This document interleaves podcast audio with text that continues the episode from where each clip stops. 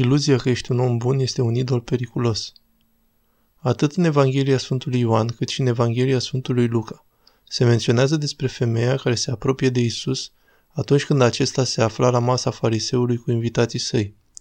O femeie descrisă simplu de Sfântul Luca ca o femeie păcătoasă, iar Sfântul Ioan o identifică cu Maria, femeia care a fost posedată de șapte demoni, care au fost izgoniți de Hristos. Această femeie se apropie de Hristos nerușinat, se apropie de el, deși era așezat alături de alți oameni respectabili, fariseul și invitații săi. Înainte de toate, aceasta ne arată nouă că cei șapte demoni reprezintă totalitatea patimilor. Știm că numărul șapte este asociat cu Dumnezeu însuși, o evocare a plenitudinii perfecțiunii sale, și că diavolul, numărul 666, anticristul, este eșecul în dobindirea perfecțiunii. Deci această femeie a fost posedată cu desăvârșire de demoni și de patimi. Păcatul este cunoscut de toată lumea. Este văzut de toată comunitatea, aceasta cunoscând-o ca o păcătoasă. Cu toate acestea, ea se apropie cu îndrăzneală. Nerușinată, ea se apropie de Hristos pentru că ea recunoaște astfel speranța sa numai în Dumnezeu. Ea știe că își va găsi mântuirea.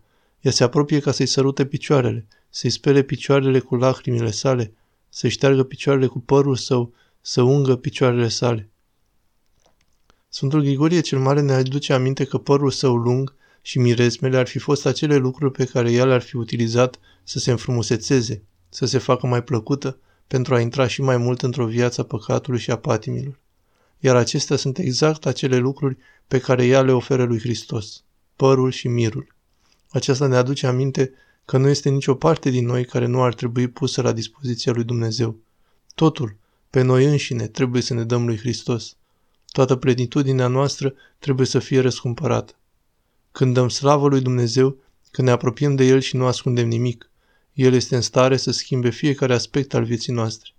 Orice, orice ne privește pe noi trebuie să fie dat Lui, să fie oferit Lui. Bineînțeles, atunci când se apropie de El, fariseul care stătea la masă nu numai că în momentul acela judecă această femeie, dar îl judecă și pe Hristos pentru acceptarea ei.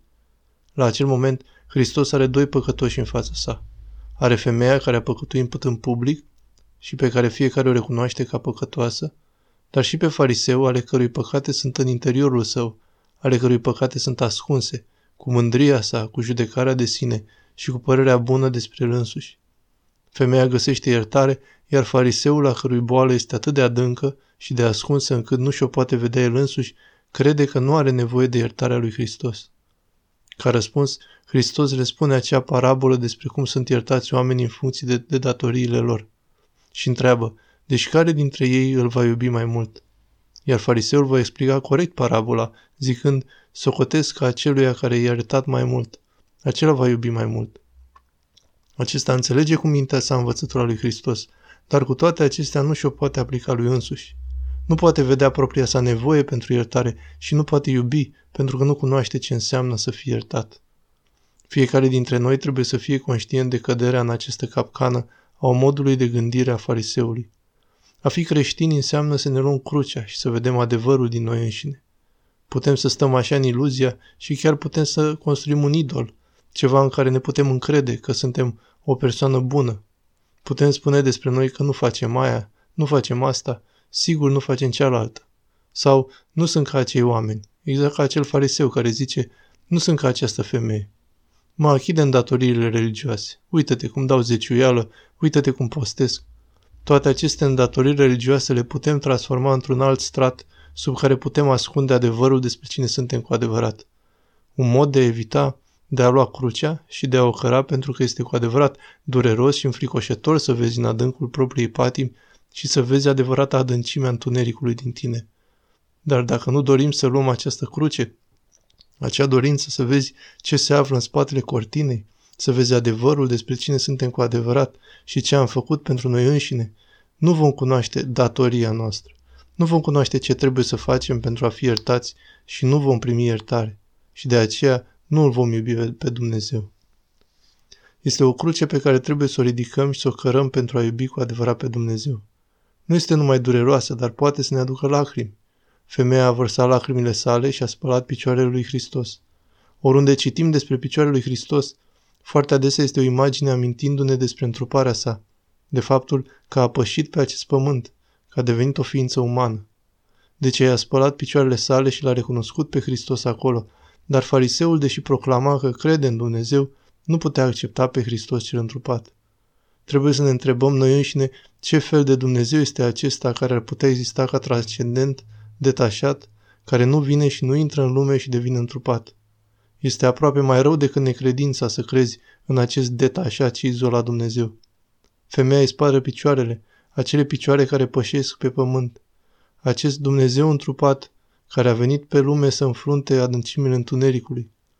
Noi nu ne luăm crucea pur și simplu ca să îndurăm ceea ce suntem, sau mai simplu să îndurăm crucea. Noi ne ridicăm crucea și vedem adevărul din noi pentru a ne schimba, pentru a ne transforma. Hristos ne va vindeca dacă îi aducem la lumina adâncurile inimii, acea inimă întunecată din noi. Hristos este lumină și poate să ne schimbe. El vine ca unul dintre noi ca schimbarea să poată aibă loc. El vine urmarea dragostei sale pentru noi. Dar noi trebuie să credem într-un Dumnezeu care s-a întrupat cu adevărat. Este un lucru înfricoșător să-ți imaginezi un Dumnezeu atât de transcendent încât să nu vrea să aibă nicio legătură cu noi. Sfântul Grigorie cel Mare spune că, da, trebuie să respingem tot sfatul păcătos, dar trebuie să fim miloși cu omul din fața noastră. Atunci când vedem pe ceilalți păcătuind, haideți să nu fim ca acel fariseu care îl judecă și îl respinge. Haideți să încercăm să găsim milă pentru omul căzut în boala păcatului.